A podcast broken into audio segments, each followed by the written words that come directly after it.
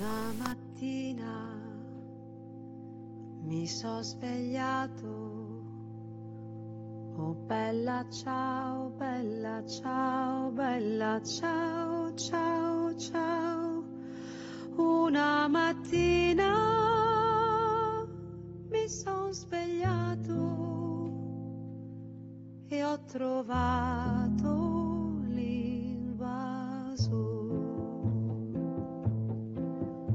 partigiano, portami via. Oh bella ciao, bella ciao, bella ciao, ciao, ciao, partigiano, portami via, che mi sento di morire. E se io muoio da partigiano, oh bella ciao, bella ciao, bella ciao, ciao, ciao, e se io muoio da partigiano, devi seppellire e seppellire lassù in montagna. Oh bella ciao, bella ciao, bella ciao, ciao, ciao, e seppellire lassù in montagna sotto l'ombra di un bel fior. Tutte le genti che passeranno, ciao, bella ciao, bella ciao, ciao, ciao, tutte le genti che passeranno mi diranno che bel fior. E questo è il fiore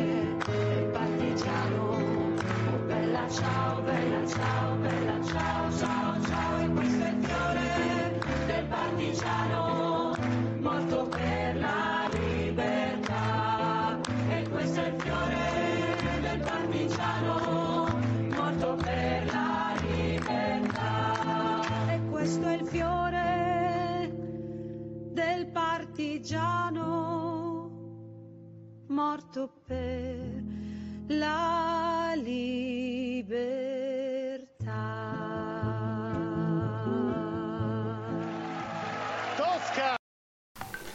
Buonasera, buonasera a tutti. Quello che avete appena sentito è un brano bellissimo di eh, Bella Ciao interpretata da Tosca. Eh, buonasera ai nostri ascoltatori, buona festa della liberazione. La storia della resistenza in terra di lavoro e dell'intero mezzogiorno andrebbe approfondita meglio. Siamo abituati a pensare che il movimento partigiano sia stato un fenomeno che abbia riguardato esclusivamente il centro-nord dell'Italia ed in effetti i partigiani furono maggiormente impegnati e per un tempo molto consistente in quella parte dell'Italia che si estendeva al di là della cosiddetta linea Gustave. Purtuttavia il movimento di resistenza alle truppe tedesche non riguardò soltanto eh, la bellissima pagina delle quattro giornate di Napoli tra il 27 e il 30 settembre del 1943. Ci furono atti eh, di guerriglia che prepararono l'arrivo delle forze alleate, che riguardarono l'entroterra campano anche in territorio marcianisano e casertano. Gruppi di partigiani costituiti principalmente da contadini, da braccianti, da artigiani, ma anche militari e militanti politici. Si organizzarono per compiere atti di sabotaggio nei confronti dei tedeschi. In più circostanze imbracciarono anche le armi per buttarsi coraggiosamente all'assalto delle truppe tedesche anche contro carri armati. Queste azioni eroiche comportarono anche perdite e spesso reazione, eh, la reazione brutale dei nazisti che compirono esecuzioni sommarie. Oltre a gesti eroici come quelli eh, che abbiamo fino adesso enunciato, però è bene ricordare anche quei marcianisari che si trovavano nel centro-nord eh, e che si unirono alle brigate partigiane in Toscana, in Emilia-Romagna, in Piemonte, eccetera.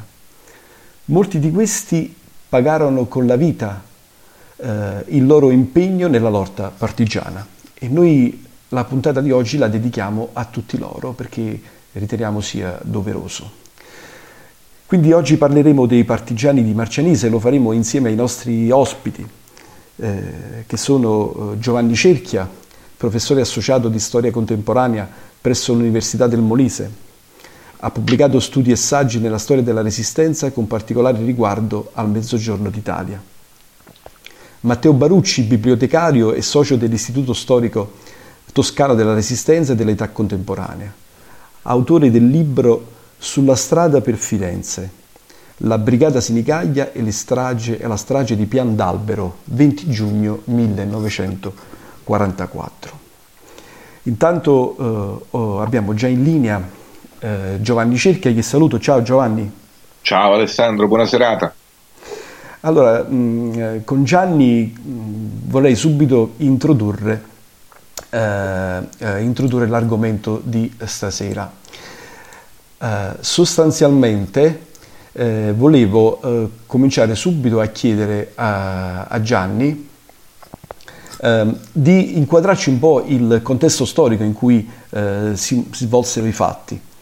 Eh, la prima domanda che ti voglio fare, Gianni, che cosa succede l'8 settembre con il, con il proclama di Badoglio? Ma, eh, il Badoglio riconosce un po' in ritardo eh, il fatto che le, le, gli alleati avessero reso noto la resa senza condizioni che l'Italia aveva firmato già qualche giorno prima, in realtà il 3 settembre. E la resa senza condizioni, una resa senza condizioni, peraltro preparata malissimo. Gli italiani, il governo italiano Badoglio, il monarca Vittorio Emanuele III hanno provarono anche a procrastinare, a portare a far slittare questa data più in avanti. In ogni caso non prepararono l'esercito, i loro vertici militari, le, lo stesso governo era poco informato. Fu una catastrofe, nel senso che lo Stato, le istituzioni più in generale, eh, l'esercito stesso implosero sotto eh, mille contraddizioni. Eh, celebre la battuta di Alberto Sordi no? nel, nel, in quel bellissimo film Tutti a casa dove il giovane tenente Innocenzi, eh, preso a fucilate dai tedeschi, chiama il suo colonnello, gli dice signor colonnello, signor colonnello, è successa una cosa incredibile, i tedeschi si sono alleati con gli americani, non riuscendo a capire cosa fosse successo. E con le parole, con la, con la grammatica della commenta, no? si racconta una grande tragedia nazionale e in quel passaggio possiamo dire che termina eh, eh, quella linea di continuità che dal risorgimento in avanti ha determinato insomma, il, il, processo unitario, si interrompe, non esiste più l'Italia, rapidamente eh, viene occupata dagli ex amici nel centro-sud, nel centro-nord, perdonami, e nel centro-sud la rapida avanzata degli ex, degli ex nemici eh, che appunto hanno raccolto la resa senza condizioni dell'Italia, una eh, frattura che determinerà eh, dire, un, l'inizio della fine. Qualcuno si aspettava la fine della guerra, in realtà la guerra arriva sulle porte di casa e sarà un dramma per tutti. Giovanni, ehm, però diciamo, eh, noi sappiamo Napoli, eh, medaglia d'oro per la resistenza, non aspettò l'arrivo degli alleati e attraverso un'insurrezione popolare riuscì a liberare la città dall'occupazione delle forze della Wehrmacht, eh, che tra l'altro erano sostenute dai gruppi eh, fascisti locali. Fu un episodio isolato nella nostra regione? Ma a lungo si è raccontato in questi termini l'idea di una, non solo della nostra regione, di un mezzogiorno passivo dove però spiccava questo fatto eccezionale, innegabile della prima grande città europea che insorgeva in armi contro i nazisti e si liberava da sola. Quello che noi sappiamo oggi è che questa cosa qui, l'importanza delle quattro giornate resta eh, implacabile al suo posto, ma anzi aumenta ancora di più perché sappiamo eh, che l'evento delle quattro giornate è, è, dentro un processo, dentro una serie di cose che sono accadute, altro che passività. Le, le, dopo l'8 settembre le caserme napoletane, ma potremmo dire molti eh, nuclei del Regio Esercito Italiano sparsi eh, soprattutto in quel lembo di territorio che va tra la piana di Salerno e Cassino, poi dove si fermerà eh, l'avanzata perché lì verrà costruita la linea Gustav di resistenza d'oltranza. questi nuclei militari e che non vengono deportati dai nazisti che non potevano farlo perché devono contrastare la quinta armata, avevano ben altro a cui pensare.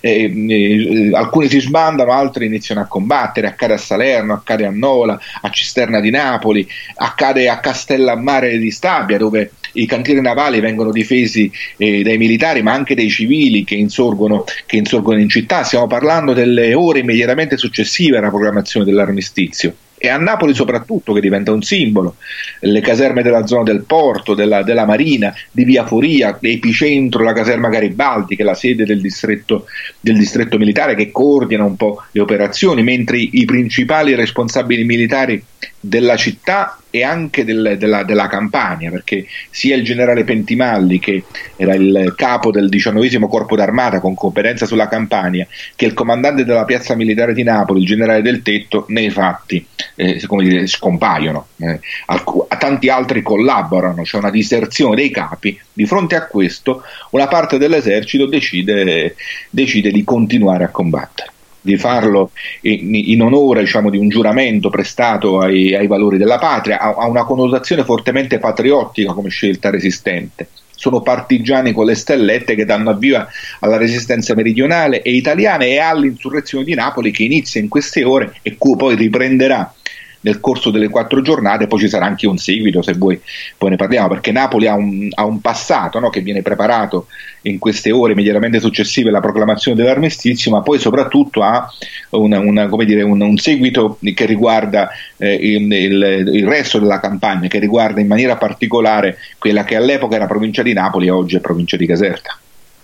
Infatti, eh, vabbè, tu parlavi eh, di militari eh, che eh, per amor di patria insomma, eh, difendono loro, il loro paese, la loro patria, la loro nazione.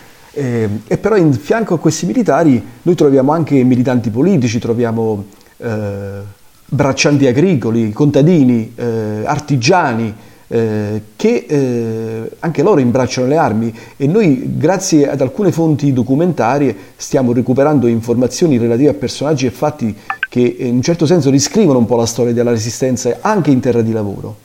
Che, che, da dove provengono questi documenti? Che importanza hanno Gianni?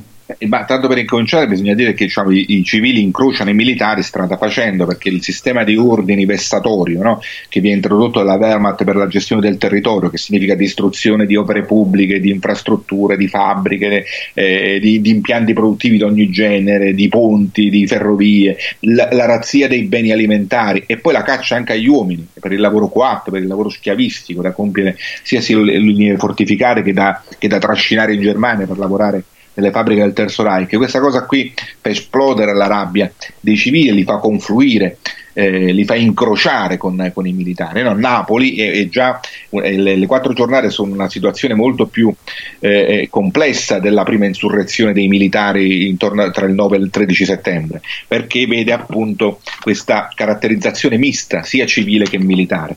E questo accade un po' dappertutto questo accade un po' dappertutto. Lo scopriamo grazie alle carte che eh, soltanto nel 2012 eh, il Ministero della Difesa deposita verso l'Archivio Centrale dello Stato, che sono le carte eh, del, del, del, degli uffici costituiti immediatamente dopo la Seconda Guerra Mondiale per vagliare il riconoscimento delle qualifiche di patriota e di, e di, partigiano.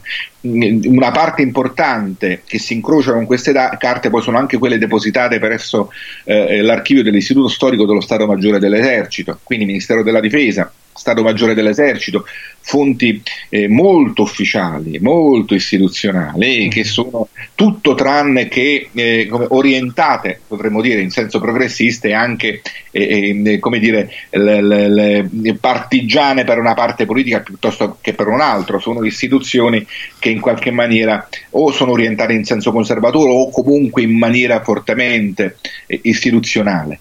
E, e nonostante questo, quello che emerge è chiarissimo che c'è una eh, fortissima eh, tensione nella società campana in quei giorni, con migliaia di civili e militari, uomini e donne, eh, laici e addirittura anche religiosi. C'è un, eh, un, un, sacerdote, il parroco di Grazzanisi, che organizza una banda partigiana, ne è il coordinatore fondamentale, un punto di riferimento di questa storia e potremmo raccontare anche altre cose. E quindi è una storia significativa, importante, eh, sembra molto strano eh, come sia stata dimenticata nel corso del tempo, ma anche questa, anche questa, questa dimenticanza ha le sue ragioni. Ovviamente le ragioni sono, sono tante, sono diverse, eh, e però è interessante eh, ora che noi ne abbiamo eh, la disponibilità di eh, cominciare a, a, divulgare queste informazioni che sono informazioni molto molto importanti che ci hanno permesso di dare nomi e cognomi a tutta una serie di partigiani eh, di terra di lavoro, eh, in particolare per quello che eh, diciamo, per, la, per, la, per, la, cultura di storia patria ehm, della mia città di Marcianise io sono riuscito eh, ehm, a fare un lavoro che eh, poi penso eh, sia importante che i marcianisani conoscano eh, perché eh, ci sono tutta una serie di persone eh, che sono stati ehm, dichiarati partigiani combattenti e altri eh, patrioti. Io intanto comincio ad avvisare alle persone ai, ehm, che stanno in chat che ehm, più tardi Giovanni Cecchia rimarrà con noi tutta la serata, per cui se volete fare qualche domanda la potete già cominciare a fare, io poi dopo la, la leggerò. Intanto eh, un piccolo stacchetto eh, musicale e poi, eh, e poi l'altra intervista.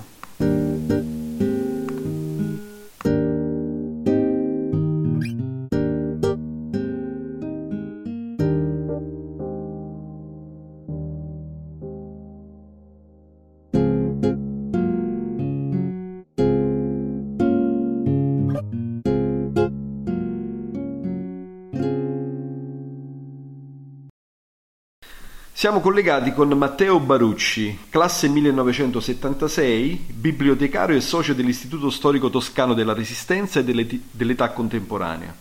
Ha collaborato con Toscana Novecento e con l'Atlante delle stragi naziste e fasciste in Italia.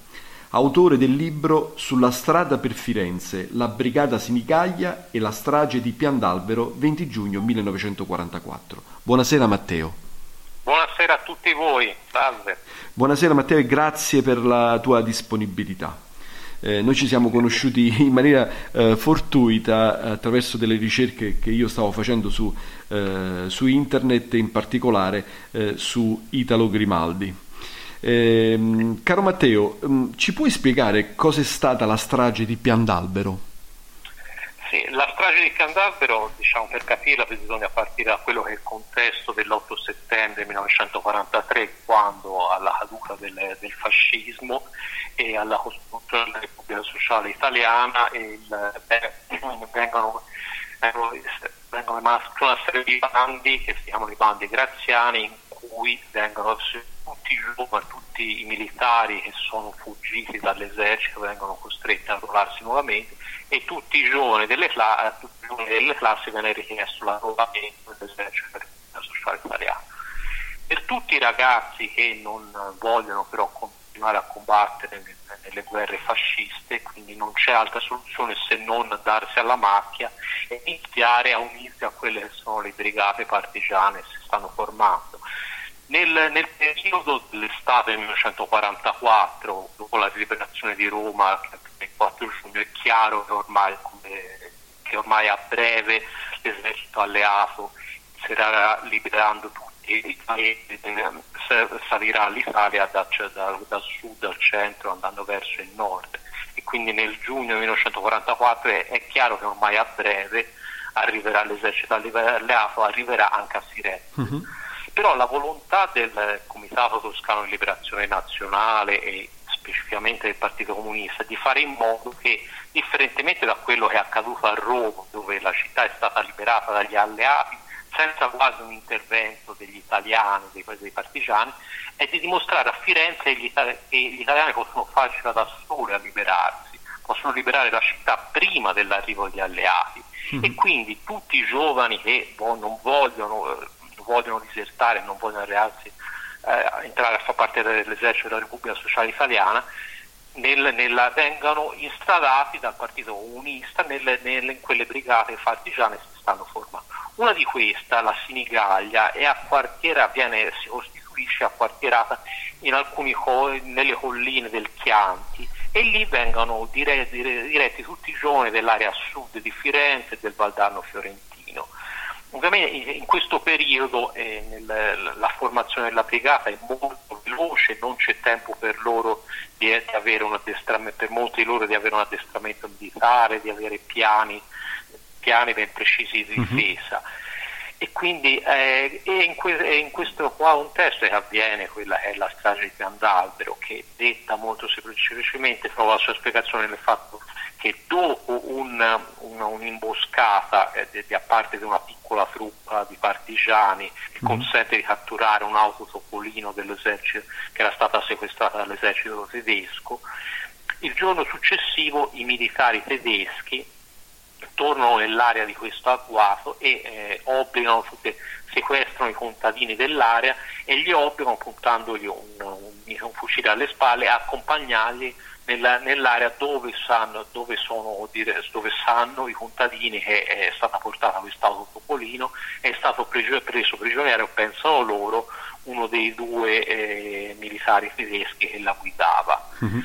E quindi i soldati tedeschi eh, forzano questi contadini a accompagnarli verso questo casolare che si chiama di, di Pian d'Albero, che era occupato da una famiglia contadina dei Cavicchi che uh, collaborava con uh, questa brigata a Sinigaglia. Mm. Quindi, li ospitava, insomma, li ospitavano nella cascina. Eh, diciamo così, loro gli davano un, un, appoggio, un, un appoggio logistico, gli davano Logistico. da mangiare, facevano di tutto per aiutare. Normalmente i partigiani non dormivano in questo casolare, però in quella sera perché c'era piovuto tantissimo e perché stava, erano arrivati tantissimi giovani uh-huh. nei giorni precedenti, alcuni di questi vengono, occupati, vengono ospitati nel fienile per quella notte, sì. tra il 19 e il 20 giugno.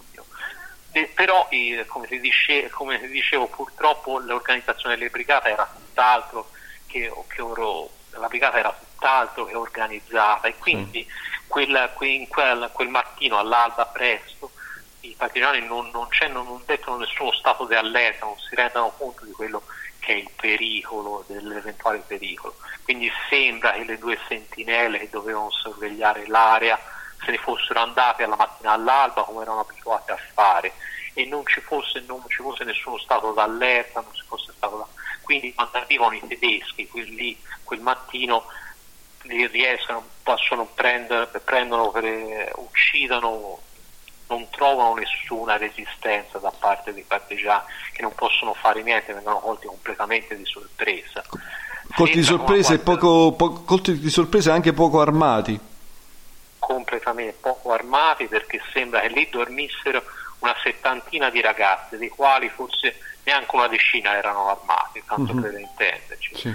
Lì davanti molti, alcuni restano uccisi lì di fronte, pochi, una parte riesce a fuggire e gli altri non riescono a fuggire, vengono presi prigionieri dai tedeschi uh-huh. che il giorno dopo c'erano un processo farsa, vi lascio immaginare che processo, certo. in cui c'è un'accusa che viene tenuta solo in tedesco, nessuno capisce niente dell'accusa che viene rivolta e immediatamente viene deciso, per loro viene decisa la, la pena più atroce, è quella dell'impiccagione e non solo, e non solo per i partigiani, ma anche per i contadini che gli avevano dato ospitalità, fra cui anche questo giovanissimo contadino Aronne Cavicchi sì. che aveva 14-15 anni, che dimostrava anche meno della sua età, che evidentemente non poteva avere nessuna colpa, certo. però non era nell'intenzione dei tedeschi chiedersi che se e quali, fosse, se e quali fossero le responsabilità. La loro intenzione era solo di essere più atroci possibile, proprio perché così potevano, terrori- potevano far capire alla popolazione civile quale sarebbe stata la fine che facevano chi, chi collaborava con i partigiani.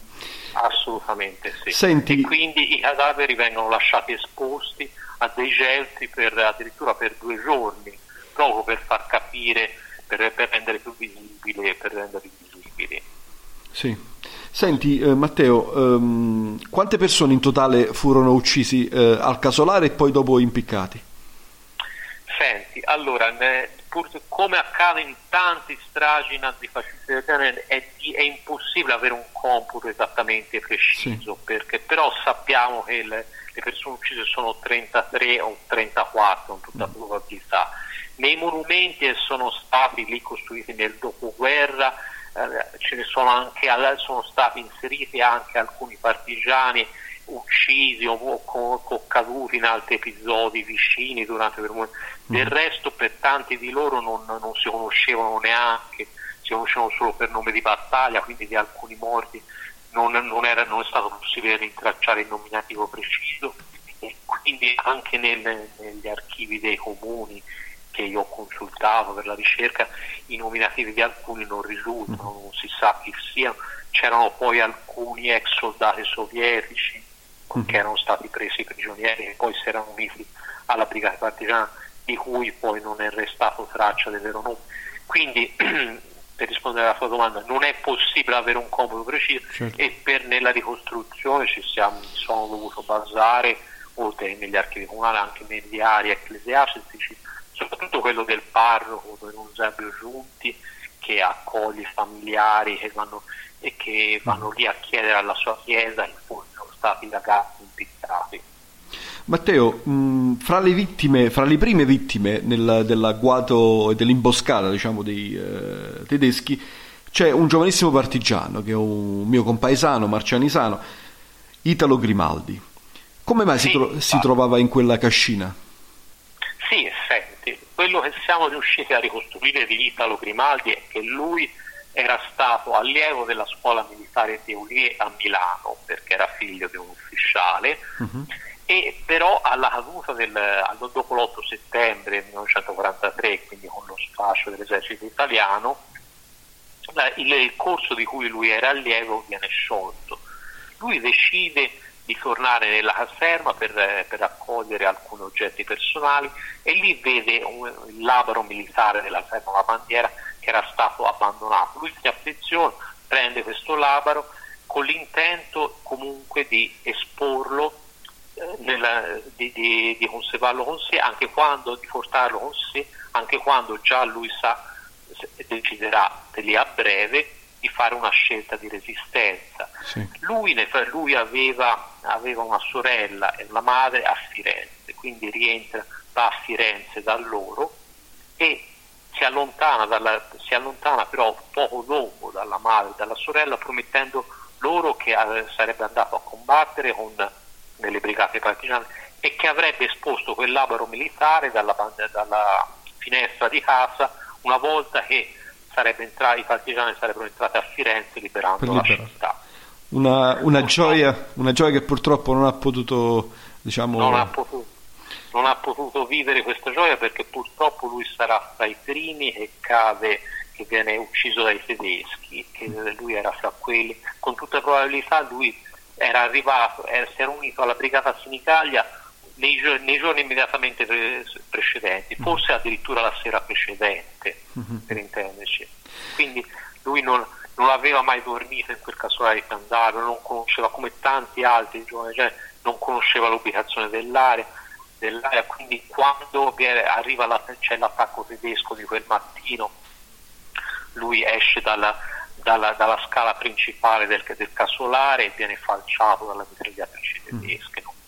Insieme a tanti altri giovani come lui probabilmente sono in 14 e restano lì uccisi di fronte al casolare. Senti Matteo, eh, per ricordare quella strage, nel 1982, eh, fra l'82 e l'83, fu anche girato un film dal regista Fabio Del Bravo. Sì, sì, sì.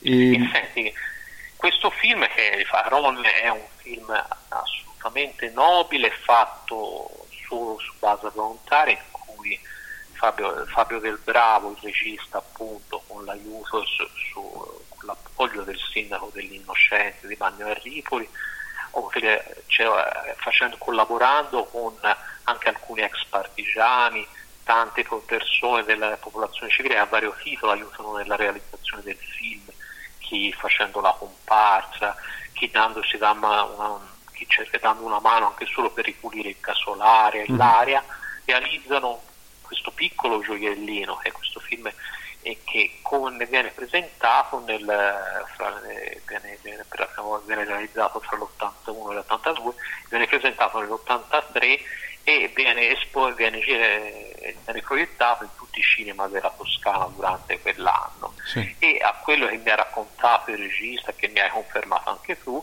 uh-huh. una, in una di quelle proiezioni si unisce anche la stella di Italo Franca sì. e, racconta anche al regista Fabio Del Bravo del, del fratello Italo, Italo, di cui il regista una, nella prima versione del film non, sa, non conosceva la storia e in seguito a quel racconto della, della sorella, della, del fratello che muore con indosso il labaro militare, sì. il regista si decide a girare un'ulteriore scena uh-huh. che poi integrerà nella pellicola del film eh, durante quell'anno.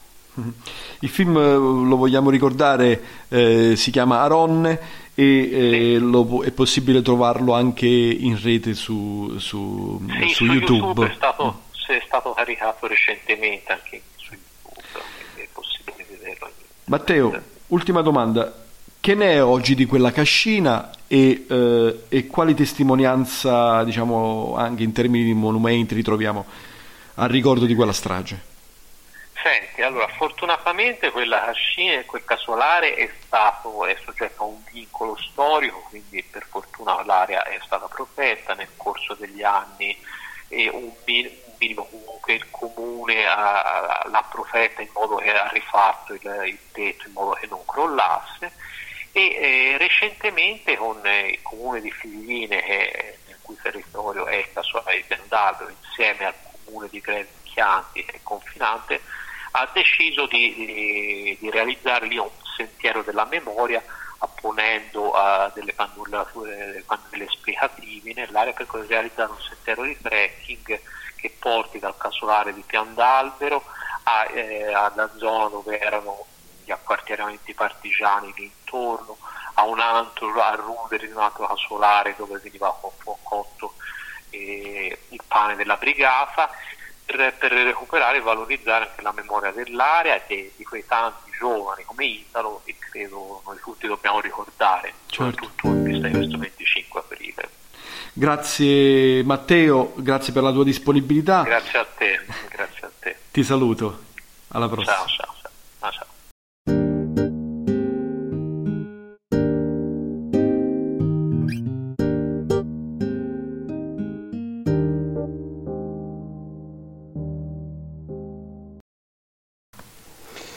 Allora voglio subito cominciare a salutare un po' di amici, Antonella Dollero, non potevi scegliere colonna sonora iniziale migliore, vabbè si riferisce a Bella Ciao di Tosca, Peppe Madonna, buonasera a tutte le esistenze sempre, Mina Giuliana, tutte le genti che passeranno, Salvatore eh, Fuschetti, buonasera e buon 25 aprile.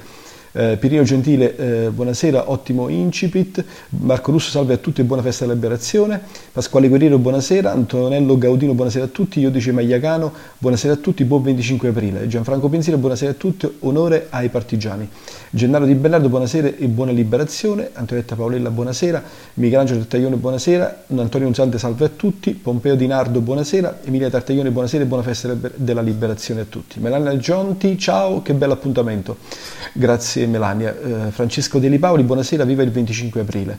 Gigliola, eh, Giorgia Godis, buon 25 aprile a tutti, buonasera. Angela Farina, sera, buona festa della, liberazione a tutti. Andrea Varone, buonasera e buona festa della liberazione, bella ciao. Michelina Gentile, buonasera a tutti e buon 25 aprile. Mimmo Natucci, salve a tutti. Daniele Salzano, buonasera, buona festa della liberazione. Eh, io dice Magliacano, complimenti per la trasmissione, grazie eh, eh, Angelo. Ehm, eh, poi Luigi Raucci, buonasera e buona festa di liberazione a tutti, Gianni Ricciardi, buonasera a tutti, Pasquale Tartaglione, Michelina Gentino, la liberazione anticipata dei napoletani come sanno fare, Angela Colella, buonasera e buona festa della liberazione, Paola Broccoli, buonasera, buonasera a te Paola, eh, Antonella Gaudino, ospiti sempre perfetti e preparatissimi, eh, quindi complimenti vai agli ospiti. Eh, Gigiola, eh, Giorgia Godis, Napoli, medaglia d'oro al valore militare e merito civile. Giovanni Ricciardi, a dieci giorni da, dalla fine del suo potere, della sua eh, follia, Hitler fece distruggere tutto. Eh, anche i piccoli villaggi eh, che nell'ignoranza lo, lo detestavano Hitler fece breccia sul popolo servendosi della comunicazione di regime, i nostri partigiani si opposero a questo regime insieme ad altre forze europee. Churchill, il periodo difficile che affrontiamo non deve fermarci, il 25 aprile la nostra radice e da questo dobbiamo ripartire. Viva l'Italia! Ciao Giovanni. Allora, Giuliana Manzo, buonasera e buona festa della liberazione a tutti. Domenico Cecere, buon 25 aprile. Michelina Gentile, eh, poi dopo, questa forse è una domanda eh, che facciamo dopo a Gianni, eh, Tommaso D'Ambrosca, complimenti, Peppe Madonna, eh, l'esilio del professor Cerca potrebbe parlarci dei tanti fatti di Garzano, vabbè poi lo domandiamo. Mm, allora, quindi mi fermo qua e, ehm, e voglio aggiungere un po' eh, di informazione. Allora, ehm, mi preme ringraziare eh, subito Antonio Barbato e la sua famiglia che sono parenti di Italo Grimaldi e eh, il professor Pierino Sgueglia eh, che ehm, fu protagonista insieme agli amministratori locali di Marcianise di una sorta di gemellaggio con eh, Figline Valdarno eh, nel 1984. Eh, l'episodio è questo qua. Eh, allora, ehm, durante la proiezione fi- del, del, film Aronne, lì a Firenze, assistette alla visione la sorella di Italo Grimaldi, Franca, la quale eh, appena vide eh, quella piccola parte in cui il fratello fu ammazzato, eh, chiese di, di, di parlare con, con, il regista e, eh, e, poi attraverso il regista si misero in contatto con eh, il giornalista di Marcianise eh, Federico Scialla. Con Federico Scialla si riuscì a, e con l'apporto dell'amministrazione comunale guidata da, da Piero Sgueglia si riuscì a trovare un'intesa con il regista eh, Fabio Del Bravo al fine di aggiungere alcuni minuti di scene che descrivessero meglio la figura di Italo Grimaldi.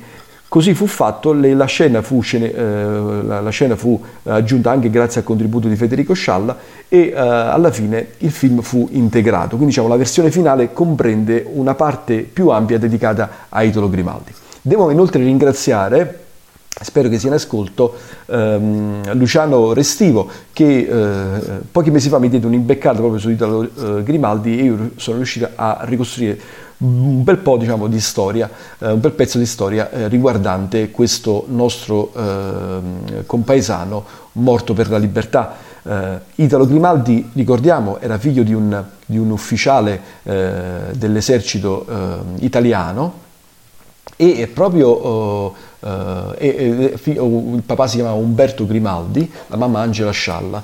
E proprio questa, diciamo, questa, uh, questa, figura paterna probabilmente ha influenzato il figlio a, a, a, per farlo iscrivere all'Accademia Militare Teulier di Milano, che è un'antica e prestigiosa scuola militare fondata nel 1802 addirittura da, sotto, sotto Napoleone Bonaparte ed è una scuola militare che ancora oggi eh, esiste ed è una scuola molto prestigiosa insieme all'Annunziatella eh, di Napoli, insieme all'Accademia di, di Modena, eh, sono delle accademie prestigiose italiane. E mh, mm, Grimaldi Italo frequentava quella scuola. Solo che poi dopo nel 42, alla fine del 42, eh, l'Accademia fu trasferita a Cremona eh, per via dei bombardamenti alleati su Milano. E l'episodio di cui eh, abbiamo oh, raccontato prima è un episodio molto bello, ehm, riguarda il labbro, cioè questo, questo, questo stemma insomma, della, eh, di stoffa della, dell'Accademia Militare che lui conservò fino alla morte e che però eh, non trovarono addosso a, a Italo. Ehm, nella, ci fu anche una cerimonia eh, che ricordò Italo Grimaldo dove il papà fece un discorso eh, molto toccante. Eh, insomma, noi su Italo ci ritorneremo, come torneremo anche su altri eh, partigiani che eh, combatterono al di fuori della città di Marcianese. Eh, da questi dobbiamo ricordare anche Giuseppe Tartaglione, nome di battaglia detto Beppino, eh, che fu eh, partigiano combattente a, a, um, in Piemonte e fu ucciso, sempre fucilato dai tedeschi, quando aveva appena 23 anni. Eh, poi dobbiamo ricordare anche altri partigiani come sempre Salvatore Forte che mh, sempre eh, di Marcianise e che eh, combatteva eh, in un battaglione eh, che operava nella provincia di Bologna, Minerbio. e poi ci sono tutti i partigiani di Marcianise, li voglio solo nominare e poi dopo magari faremo un approfondimento in un'altra puntata. Eh, oltre a Saverio Merla, di cui abbiamo anche recentemente ricordato l'anniversario della, della morte, eh, il fratello Umberto Merola, eh, il, poi c'era un comandante partigiano a Marcianese che operava proprio su Marcianese, aveva um, circa 10-12 eh, partigiani combattenti ehm, sotto il suo comando, il tenente Francesco Giuliani. Eh, poi gli altri nomi, Giovanni Nigliato, Raffaele Scaldarella, Francesco Moretta, Michele Delli Curti, Pasquale Lombardi, Giuseppe Giuliano, Antimo Piccolo, Giuseppe Dionisio, Dionisio, Michele Piccolo, Giuliano Carlo, Francesco Orfanello, Angelo Nunziante. Angelo Nunziante, ehm, ho visto che, in, che, è collegato anche Antonio, probabilmente Antonio è un tuo parente, è un partigiano combattente. Ehm, eh, poi eh, ci sono altre persone che eh, furono dichiarati patrioti perché avevano dato un contributo alla lotta eh, di resistenza. Infine voglio ricordare anche i fratelli Luigi e Giovanni Onorato, vittime di un episodio drammatico accaduto a Brixia nel dicembre del 1944. Il giovane Luigi fu salvato da fratello Giovanni che fu fucilato dai nazisti sacrificandosi al suo posto. Eh, Onorato ha dedicato tutta la sua vita alla, all'impegno antifascista eh, e all'insegnamento. Uh, detto, questo, detto, questo, adesso io eh, vorrei di nuovo eh, richiamare in causa eh, Giovanni Cerchia. Giovanni, ci sei? Allora, ehm, un attimo solo. Adesso lanciamo... Fare il comando del microfono, era staccato. Perfetto, Perdone. ci sei Giovanni? Ok. Allora Giovanni, ci sono alcune domande per te. Michelina Gentile chiede quanto è stato utile il ruolo delle donne durante la resistenza italiana e soprattutto quella meridionale? Ma in generale è stato molto più utile di quello che noi ricordiamo, nel senso che ingenerosamente abbiamo cancellato questo contributo, perché c'è un'idea, eh, c'è un paradigma virile, maschilista eh, della, diciamo, della, della resistenza che ha pesato enormemente sull'esclusione delle donne. Eh, nel centro-nord addirittura ci sono testimonianze di donne che sono state partigiane combattenti, armi in pugno, che non vengono fatte sfilare perché poteva essere in qualche modo squalificante insomma, per, per, i reparti in armi. E, e poi, in, allargando un po' il cerchio, siccome la resistenza non è stata solo resistenza in armi, ma è stata in maniera altrettanto importante anche una resistenza che si è svolta in altro modo, nella protezione diciamo, sia dei militari militari che dei civili, sia eh, come dire, con il contributo, coordinando addirittura alcune volte il, sia la logistica che eh, la pianificazione degli obiettivi da colpire. Penso a quello che è accaduto anche a cavallo del Volturno tra la fine del settembre e l'inizio dell'ottobre del 1943. Insomma, in tutti in questi casi le donne sono state generalmente eh, o eh, dimenticate o considerate al più delle patriote eh, ma mai, quasi mai delle resistenti. Sono poche le donne che, per esempio, eh, vengono riconosciute come partigiani combattenti dalla Commissione meridionale che aveva sede a Napoli. Sono davvero, davvero molto poche rispetto al complesso dei, dei, dei riconoscimenti. Eh, pesa un pregiudizio e noi abbiamo anche il compito di rimuoverlo nella maniera più assoluta. Allora, eh, continuo a fare un po' di saluti. Antonio Ferraro, Enrico Russo, ciao Enrico eh, Franco Varone, Ornella Iadicicco, Pasquale Musone, Buona Festa della Liberazione, Tommaso Faber Nicolò. Eh, Tommaso Nicolò, salve a tutti, buona festa della liberazione e viva la resistenza sempre, grazie a, a, al coraggio di chi seppe dire no se oggi possiamo essere e sentirci liberi, è, è giusto così. Eh, saluto Maria Merola, Cosimo Viciglione, ciao Cosimo, eh, Mina, Giuliani, Mina Giuliano, un sud molto presente nella tormentata lotta per la liberazione, eppure così dimenticato. Um, a cosa si può imputare questa dimenticanza? Giovanni, questa è sempre una domanda per te, eh, rapido. Eh, due, due, cose fondamentali. In primo luogo alla mancanza di corpi intermedi, le, le, le grandi organizzazioni politiche di massa che arrivano dopo arrivano quando inizia il moto contadino per l'occupazione delle terre, che, che, altrove alimentano invece quei fatti come punto di riferimento di una nuova cultura democratica, di un nuovo civismo, no?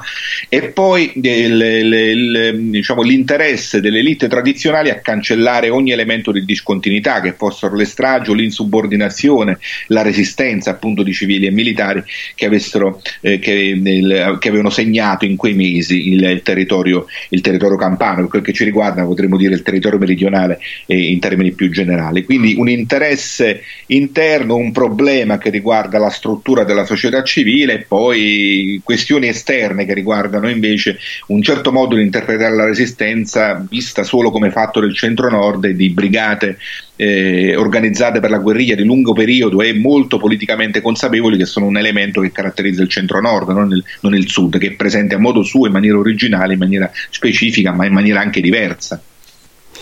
Ok, allora noi ci avviamo alla fine, abbiamo soltanto un minuto. Eh, c'è la domanda di Angela Farina e di Antonello, Gaud- Antonello Gaudino, ma penso che non riusciremo a, a, a farla.